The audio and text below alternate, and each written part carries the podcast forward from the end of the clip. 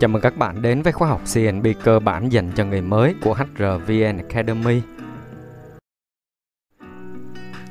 Tôi là Thành HR sẽ đồng hành với các bạn trong chủ đề ngày hôm nay.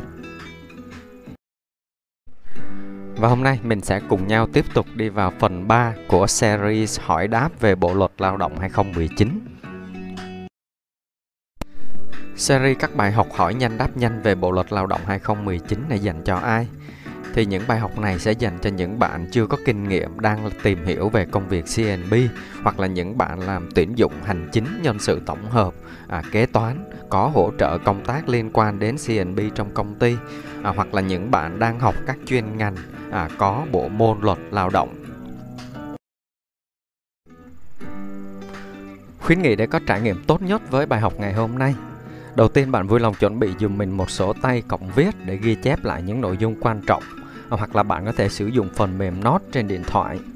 Khuyến nghị thứ hai bạn có thể tham khảo là chỉnh tốc độ video lên 1.25 à, để tiết kiệm thời gian với bài học. Thứ ba là bạn có thể tìm thành HR trên Internet với từ khóa HRVN Academy.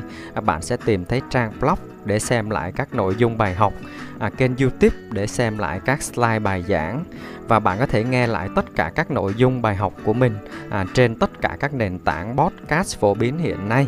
À, chỉ cần tìm với từ khóa HRVN Academy và đừng quên đăng ký kênh để ủng hộ Thành nhé.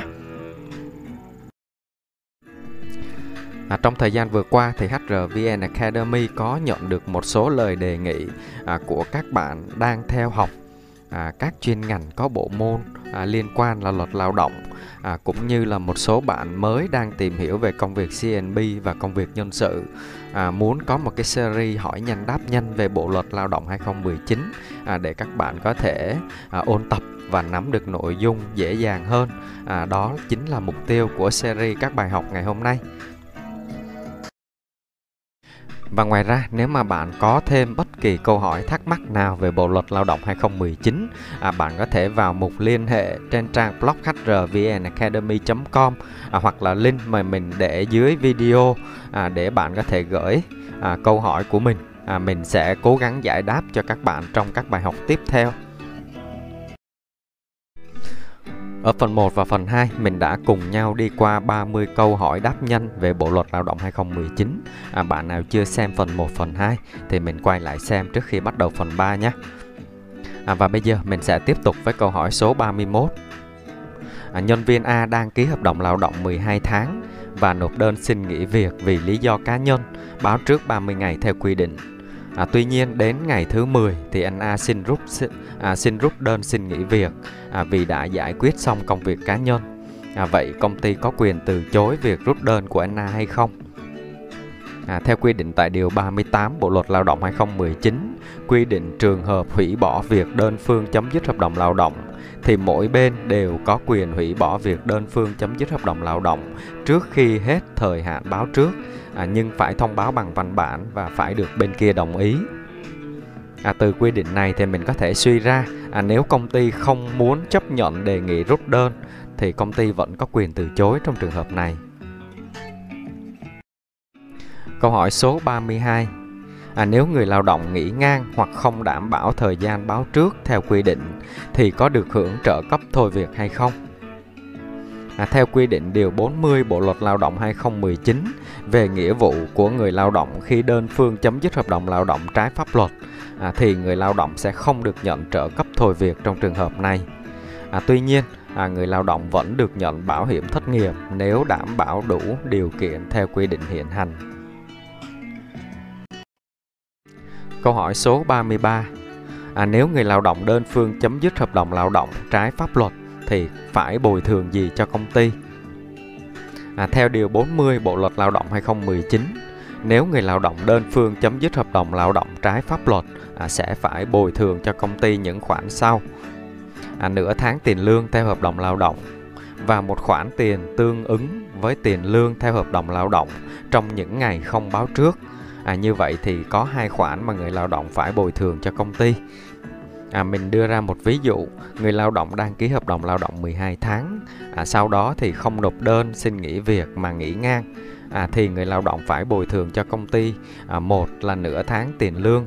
À, tiếp theo là số tiền tương ứng với 30 ngày báo trước à, theo mức lương ký trên hợp đồng lao động.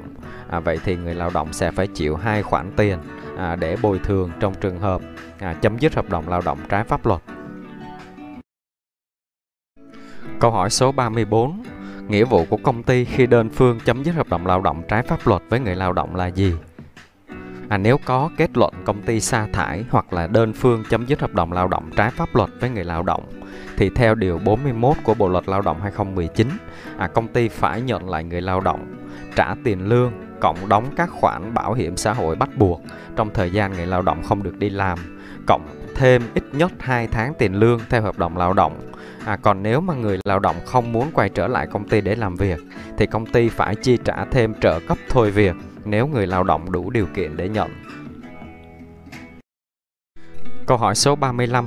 Trường hợp nào thì công ty phải trả trợ cấp thôi việc cho người lao động? À, theo Điều 46 Bộ Luật Lao động 2019, thì công ty phải trả trợ cấp thôi việc cho những người lao động đủ điều kiện khi nghỉ việc như sau. À, người lao động đã làm việc tối thiểu 12 tháng trở lên và nghỉ việc tại công ty đúng quy định.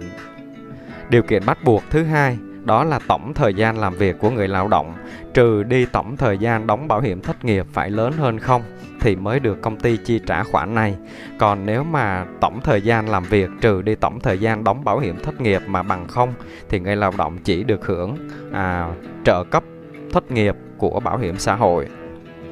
À, cách để tính thời gian hưởng trợ cấp thôi việc thì sẽ lấy thời gian làm việc của người lao động trừ đi thời gian đóng bảo hiểm thất nghiệp tại công ty À, tiền lương để tính trợ cấp thôi việc là tiền lương bình quân của 6 tháng liền kề à, theo hợp đồng lao động mà người đầu người lao động đã ký. Thì về phần à, trợ cấp thôi việc này, các bạn có thể xem thêm chi tiết ở bài học cách tính trợ cấp thôi việc à, trên kênh HRVN Academy à, đã có một bài chi tiết về vấn đề này các bạn nhé.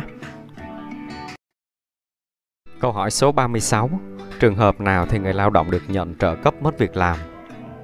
À, theo Điều 43 Bộ Luật Lao động 2019, thì công ty sẽ chi trả trợ cấp mất việc làm cho người lao động trong trường hợp sau. À, khi công ty thực hiện chia tách, hợp nhất, sát nhập, à, bán cho thuê hoặc là chuyển nhượng quyền sở hữu, thay đổi cơ cấu, công nghệ hoặc là vì lý do kinh tế dẫn đến việc công ty không bố trí được công việc mới cho người lao động à, và người lao động phải nghỉ việc. À, điều kiện thứ hai là người lao động phải có thâm niên từ 12 tháng trở lên làm việc tại công ty và điều kiện bắt buộc thứ ba đó là người lao động à, có tổng thời gian làm việc trừ đi tổng thời gian đóng bảo hiểm thất nghiệp mà lớn hơn không thì mới được nhận à, chi trả khoản trợ cấp mất việc làm này. Câu hỏi số 37. Mức chi trả trợ cấp mất việc làm cho người lao động đủ điều kiện là bao nhiêu? À, theo Điều 47 Bộ Luật Lao động 2019 thì cứ mỗi năm làm việc thì được chi trả à, một tháng tiền lương nhưng ít nhất là bằng 2 tháng tiền lương. À, thứ hai là thời gian làm việc để tính trợ cấp mất việc làm sẽ bằng tổng thời gian làm việc trừ đi thời gian đóng bảo hiểm thất nghiệp. À, cho nên nếu mà công ty đã đóng đủ bảo hiểm thất nghiệp trong thời gian người lao động làm việc thì người lao động sẽ không được nhận trợ cấp mất việc làm này.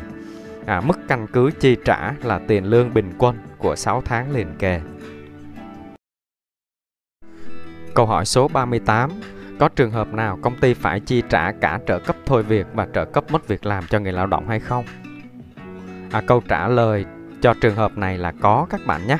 À, mình ví dụ, à, nhân viên A đăng ký hợp đồng lao động 36 tháng và làm việc được 15 tháng tại công ty. À, công ty cho nhân viên A nghỉ việc vì lý do tái cơ cấu. À, vậy thì công ty sẽ phải trả cho nhân viên A trợ cấp việc làm và trợ cấp thôi việc. À, tuy nhiên, phải đảm bảo điều kiện của người lao động là tổng thời gian làm việc của nhân viên A trừ đi tổng thời gian đóng bảo hiểm thất nghiệp phải lớn hơn không thì người lao động mới được nhận hai khoản trợ cấp này. À, còn nếu không thì người lao động chỉ được nhận à, trợ cấp thất nghiệp à, theo chính sách của bảo hiểm thất nghiệp mà người lao động đã đóng. Câu hỏi số 39 à, công ty có tổ chức đào tạo nghề đầu vào khi nhận người lao động vào làm việc thì sẽ ký hợp đồng gì à, và thời hạn là bao lâu À, theo quy định và hướng dẫn tại Điều 61 Bộ Luật Lao động 2019 à, về việc học nghề, tập nghề để làm việc cho người sử dụng lao động, thì công ty có thể ký hợp đồng tập nghề và thời hạn của hợp đồng tập nghề là không quá 3 tháng. Câu hỏi số 40. Sau khi hết thời gian tập nghề, công ty ký tiếp hợp đồng thử việc 2 tháng với người lao động được hay không? Thì cũng theo Điều 61 Bộ Luật Lao động 2019 hướng dẫn về học nghề, tập nghề để làm việc cho người sử dụng lao động thì khi hết thời hạn học nghề, tập nghề, hai bên phải ký hợp đồng lao động à, khi đủ các điều kiện theo quy định của bộ luật này. À, điều này đồng nghĩa là công ty phải ký hợp đồng lao động với người lao động chứ công ty không được thử việc. À, nếu mà ký hợp đồng thử việc 2 tháng thì như vậy sẽ trái với quy định của luật lao động.